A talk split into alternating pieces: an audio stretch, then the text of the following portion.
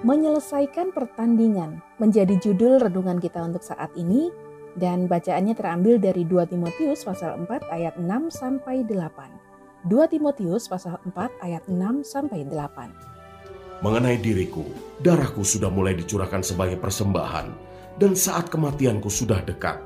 Aku telah mengakhiri pertandingan yang baik.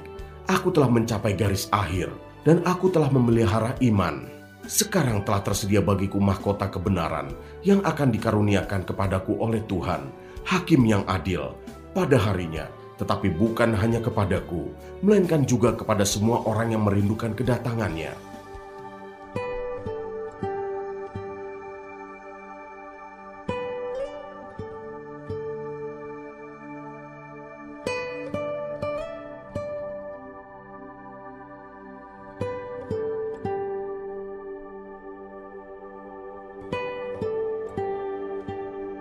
Aku telah mengakhiri pertandingan yang baik.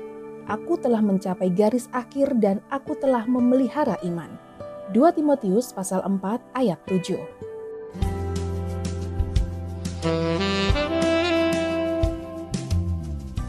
Pendengar yang terkasih, memulai sesuatu itu lebih mudah daripada mempertahankannya. Karena mempertahankan sesuatu dibutuhkan komitmen untuk bisa terus konsisten.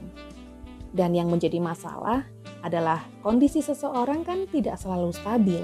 Terkadang kondisi seseorang hari ini dan besok itu sudah berubah, apalagi jika orang tersebut lebih menuruti perasaannya. Ketika perasaannya sedang berada dalam kondisi yang tidak baik, maka tugasnya pasti tidak akan diselesaikan. Paulus menggambarkan mengikut Tuhan itu sama seperti halnya seseorang yang sedang bertanding. Dalam pertandingan, hanya yang menang sajalah yang menjadi juaralah yang mendapatkan penghargaan. Namun di sini Paulus tidak menekankan kemenangannya, tetapi lebih menekankan untuk menyelesaikan pertandingan dengan baik. Dalam hal ini Paulus memberikan nasihat supaya ketika seseorang menerima Kristus, maka imannya harus dipertahankan sampai titik darah penghabisan. Sekalipun penderitaanlah yang mereka terima. Mati dalam kondisi tetap beriman kepada Kristus dan melakukan kepercayaan darinya adalah sebuah kematian yang terhormat di mata Allah.